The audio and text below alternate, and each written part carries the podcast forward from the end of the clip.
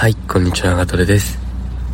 この番組は、体が硬くて困っている人をゼロにするため、YouTube に動画を上げたり、塾を開いたりしている僕、オガトレが、理学療法士の知識で、皆さんの体と心のお悩みを解決するラジオです。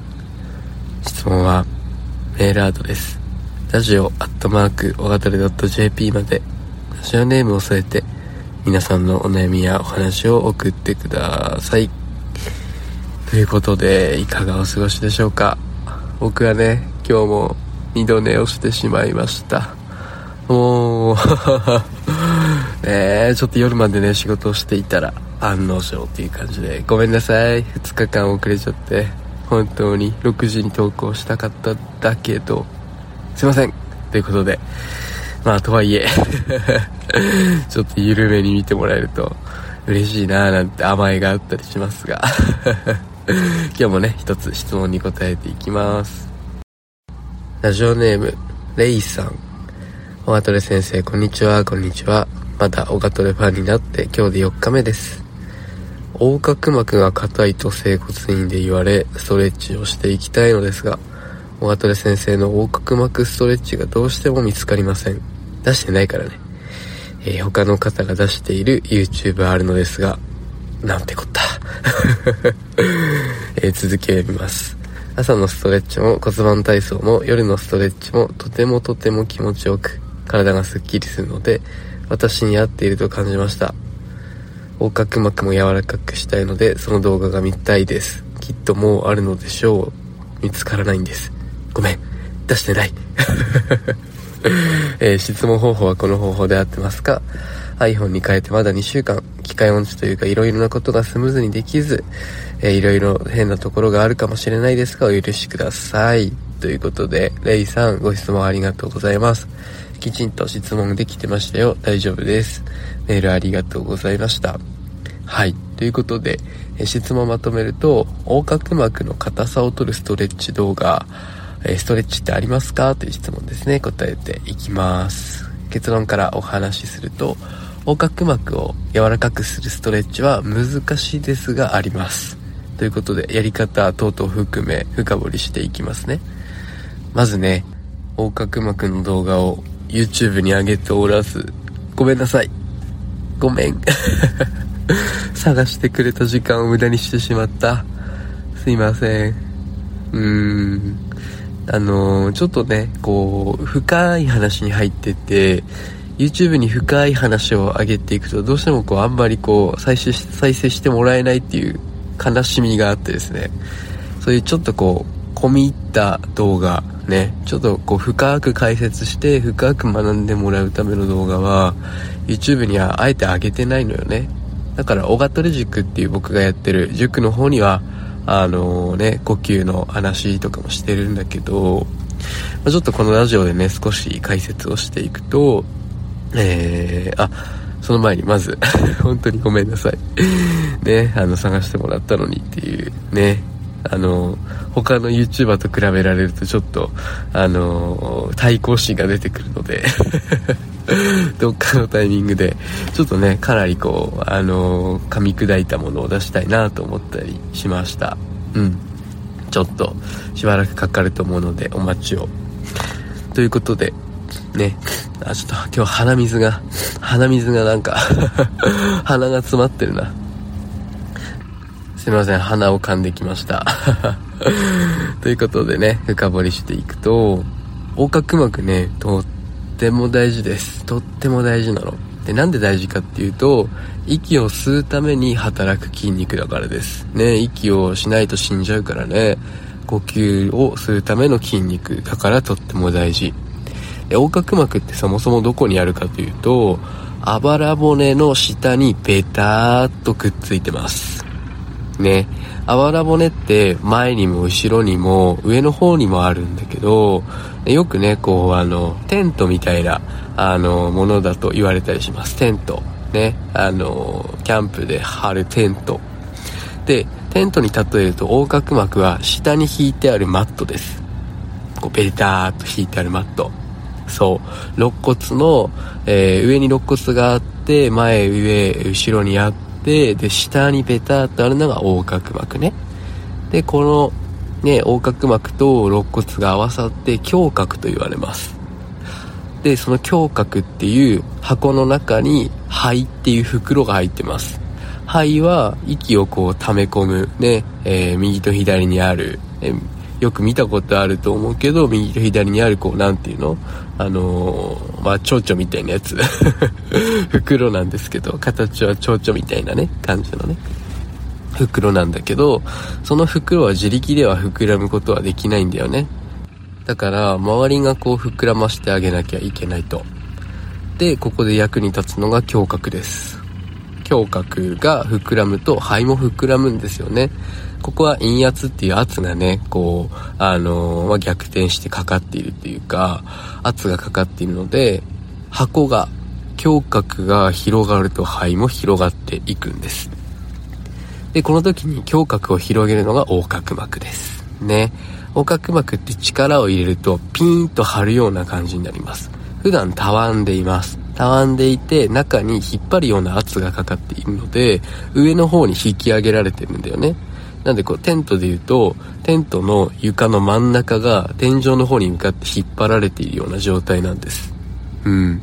で、これがギュッと横隔膜に力が入ると横隔膜が動くとピーンとね、下が張って、箱の大きさが広くなる。ね、大きくなるんです。箱の中の容積が大きくなる。そうすると肺も膨らんで息が入っていくというロジックになってます。ね、なので横隔膜が動くことって呼吸をしっかりとすること、深い呼吸をすること、呼吸の質を高くすることにおいてとっても大事なんだよね。うん。なのでこう横隔膜のまあ柔らかさだったり、動きを出していくっていうのが必要になってきます。ね。で、レイさんも、整骨院、整骨院か。で、横隔膜が硬いと言われたと。ね。まあ、硬いイコールですね。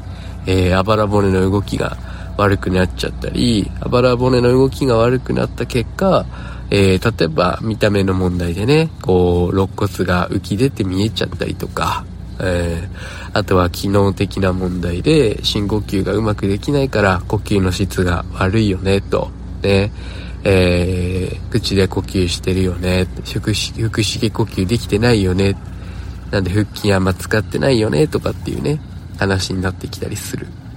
だから、横隔膜をね、こう柔らかくして動かしてあげることはとっても大事になります。うん。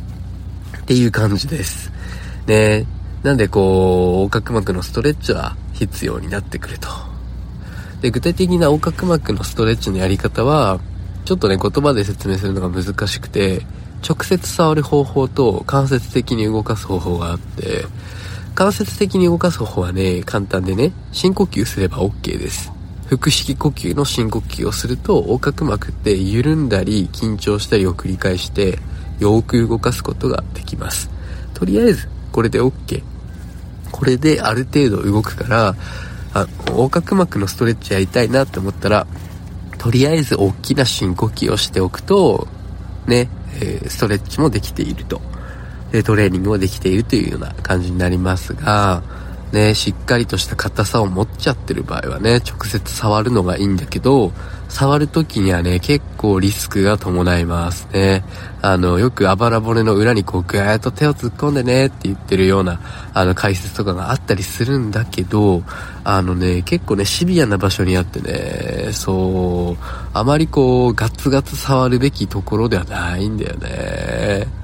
その中に内臓もあるし、肺もあるしね、あばら骨ってすぐ折れるから、そこも危険なね、リスクがあるので、あのー、ちょっとね、こう、言葉で説明するのは難しいから、それは、ね、いずれ動画が出せたら、うん、動画を見てもらえたらいいのかな。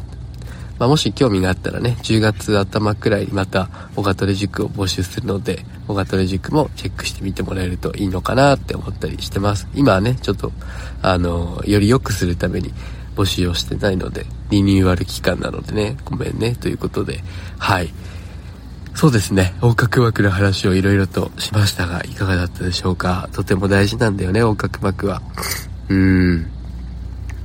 横隔膜。意外に知られてないのは横隔膜が筋肉だということです。そう膜だよなーって。ねあのー、思う人も多いと思うんだけど。実は筋肉なんだよね。だから動くしあの意識的に動かすのは横隔膜だけ動かすっていうのは難しい、えー、息を吸う時に動いているという状態なので難しいんだけども、まあ、一応筋肉とねいうような感じになっております。はい。ということで、えー、レイさんねあのー、大型でファンになって4日目ということであのー、ねこうサポートしていただいて4日目とても嬉しいです。この僕が放送をしている頃には何日目になっているのかなという感じですがこれからもね、引き続きいろいろな活動を見守ってもらえると嬉しいです。はい。ということで、ご質問ありがとうございました。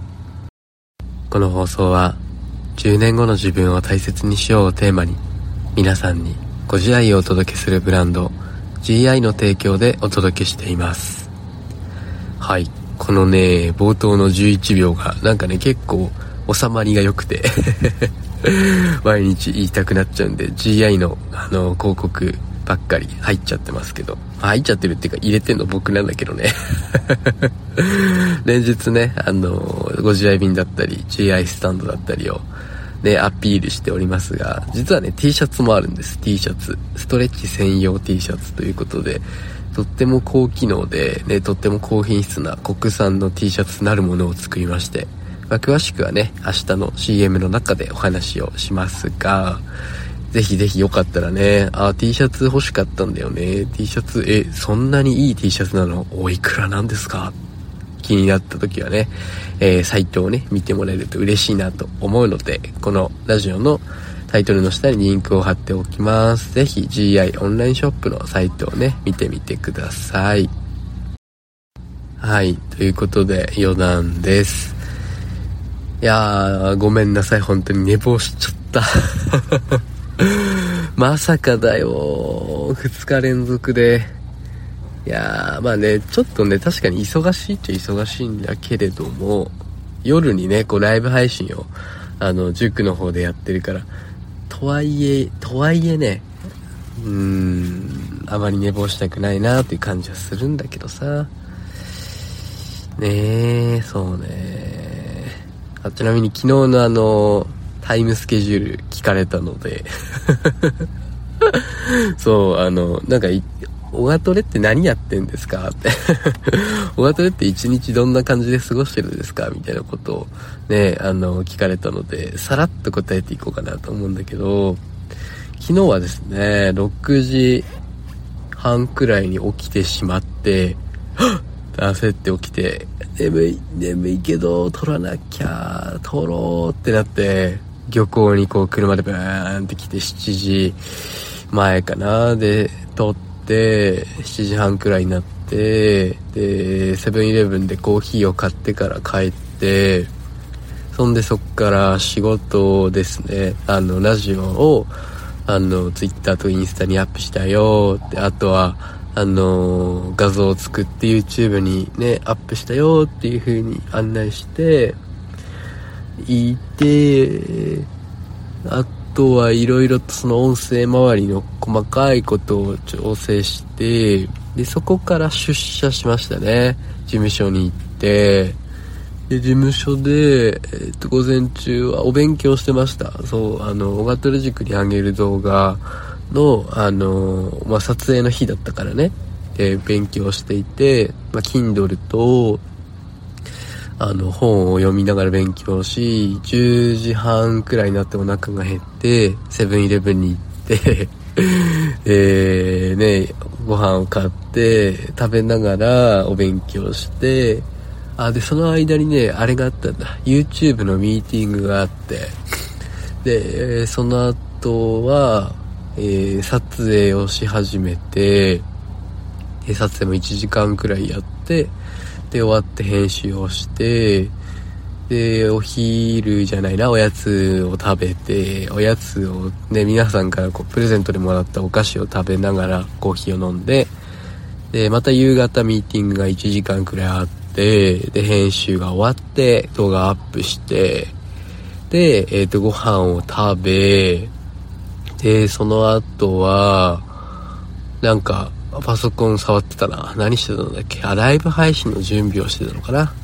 で、9時からね、ライブ配信をして、で、10時にそれが終わり、そっからまたいろんな微調整をして、で、その後に SNS をいじってたんですよね。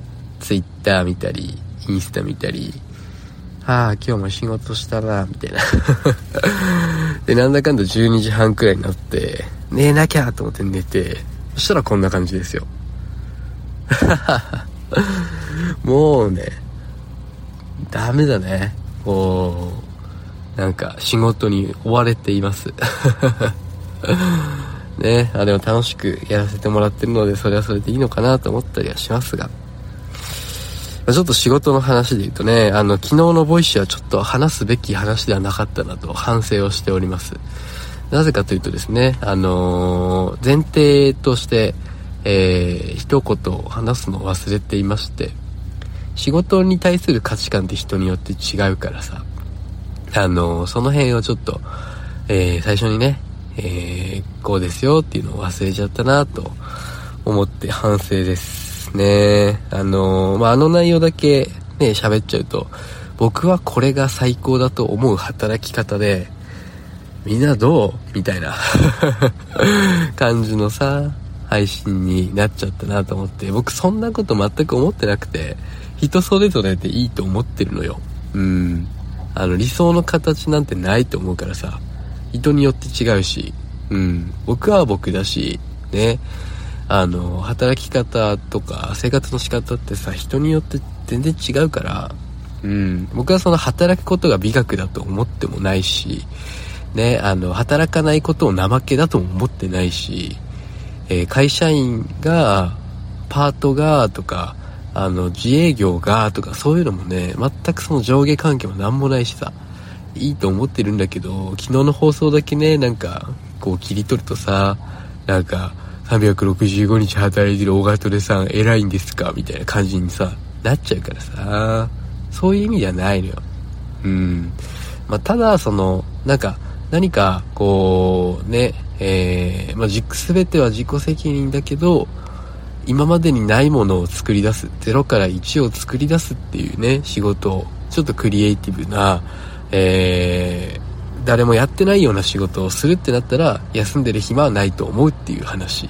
なので僕はそのね何かをこう生み出すっていうお仕事をね選んでしているからその責任で僕はあの休みをこう取らないというね、えー、感じになっちゃっているんだけどとはいえあの仕事が全てが全てそうである必要もなくて人によってねこう形が変わったりするのはもちろんあのー、いいこと悪いこととかじゃなくて、そういうものだと思うから、それぞれの形があって全然問題ないんじゃないかなって思うんだけどね。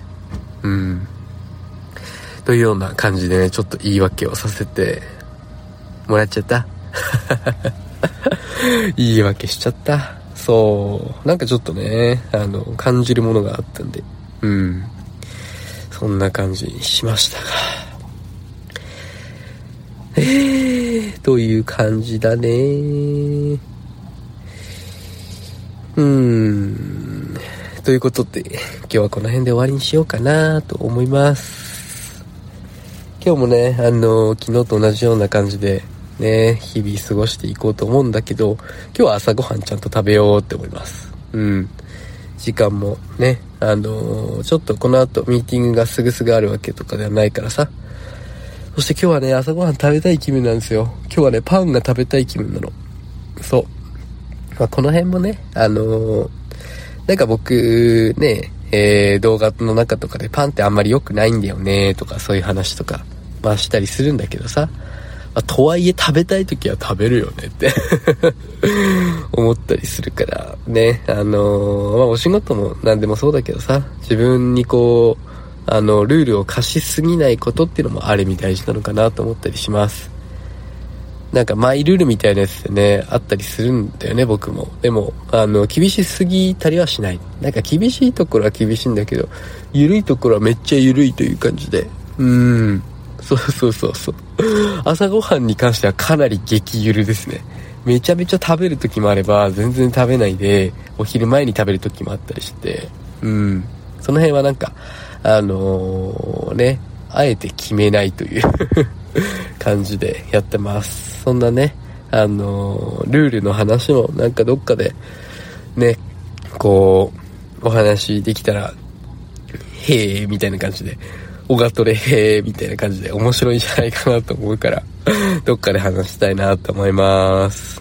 ではでは、えー、今日はこの辺で終わりにしましょう。また、明日は日曜恒例ゆる Voicy なので、ね、質問箱と、あとはメールに届いた、ちょっぴり緩めの質問に、ズバズバ答えていきたいと思いますね。